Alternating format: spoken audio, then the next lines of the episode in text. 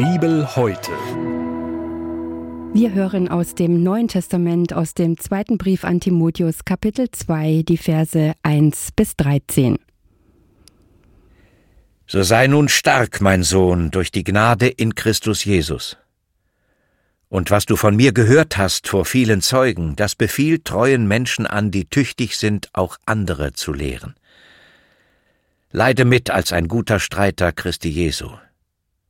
Wer in den Krieg zieht, verwickelt sich nicht in Geschäfte des täglichen Lebens, damit er dem gefalle, der ihn angeworben hat.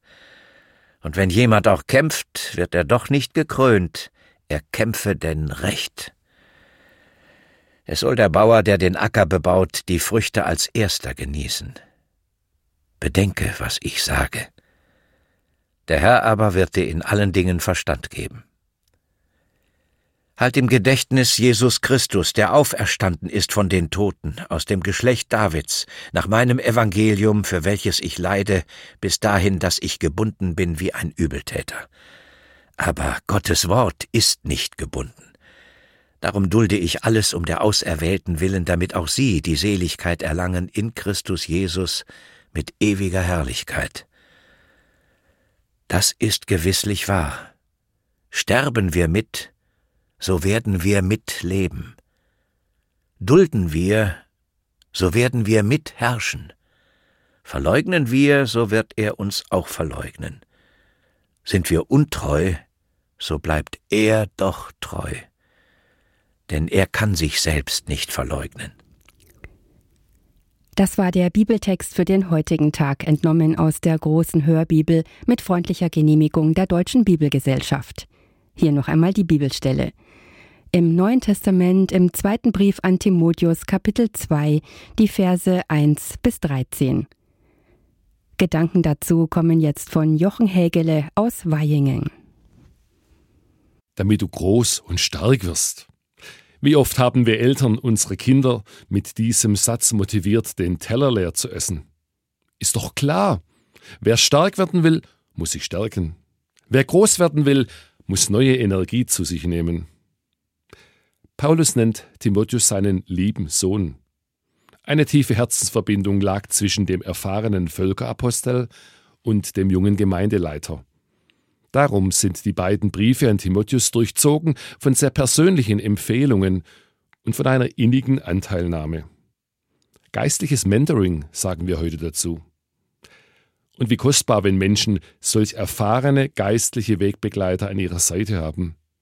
Zugewandt, aber nicht aufdringlich. Nicht von oben herab, vielmehr von innen heraus.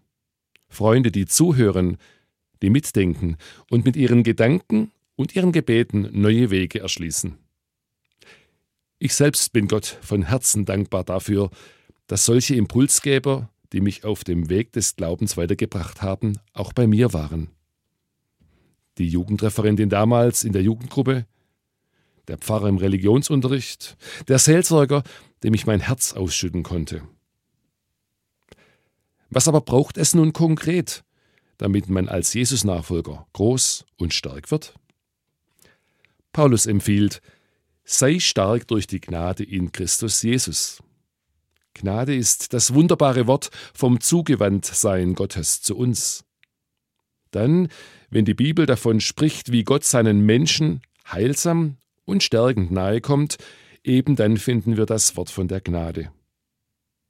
Dabei ist diese Gnade kein schemenhaftes und flüchtiges Etwas. Gottes Gnade hat ein Gesicht, eine Gestalt.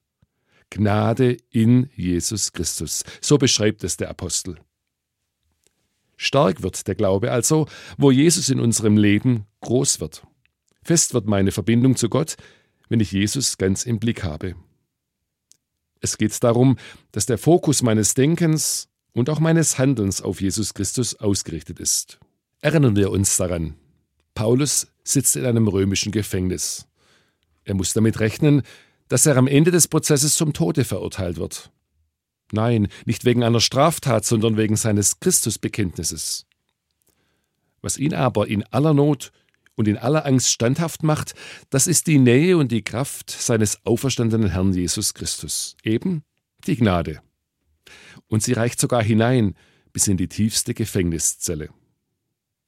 Darum auch die Empfehlung an den jungen Freund Timotheus. Schau auf Jesus Christus, der ist deine Stärke, egal was kommt. Timotheus, räume Jesus viel Raum ein, in deinem Denken, in deinem Beten, in deinem Planen, in deinen Beziehungen, in deinem Dienst, einfach überall. Doch dies ist erst der Anfang. Das Wort von der Gnade Gottes soll Kreise ziehen.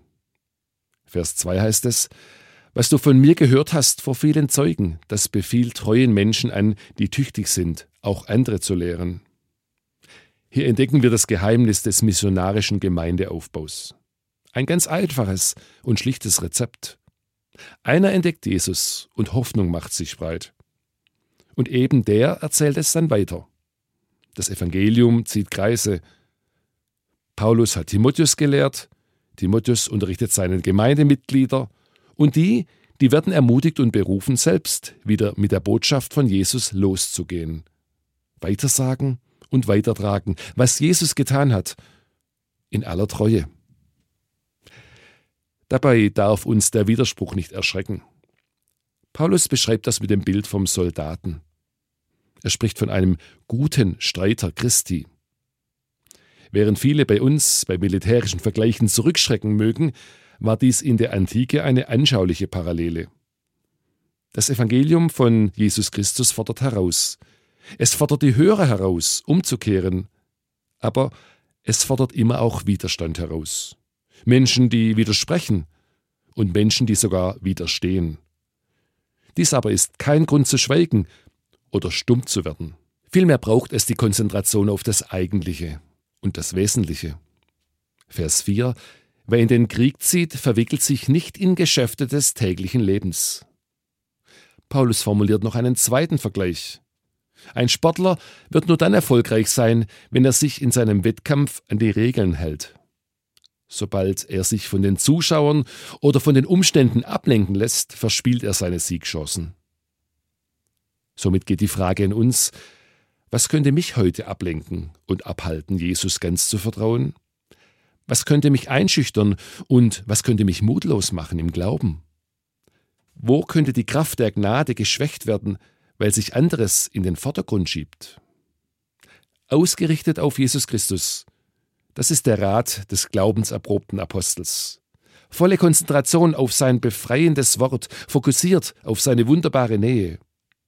Und in Zeiten, in denen es eng wird um uns, aufgerichtet durch Jesus Christus, gestärkt und ermutigt, ihm Schritt und Schritt voll und ganz zu vertrauen. Vers 8 heißt es, Halt im Gedächtnis Jesus Christus.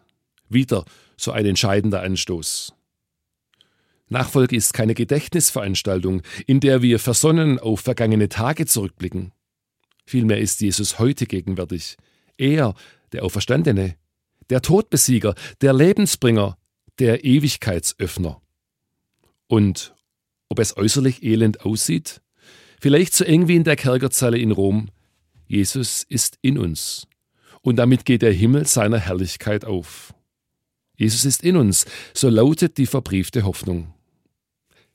In den Schlussversen unseres Abschnitts entfaltet Paulus diese starke Verbundenheit zu Jesus eindrücklich.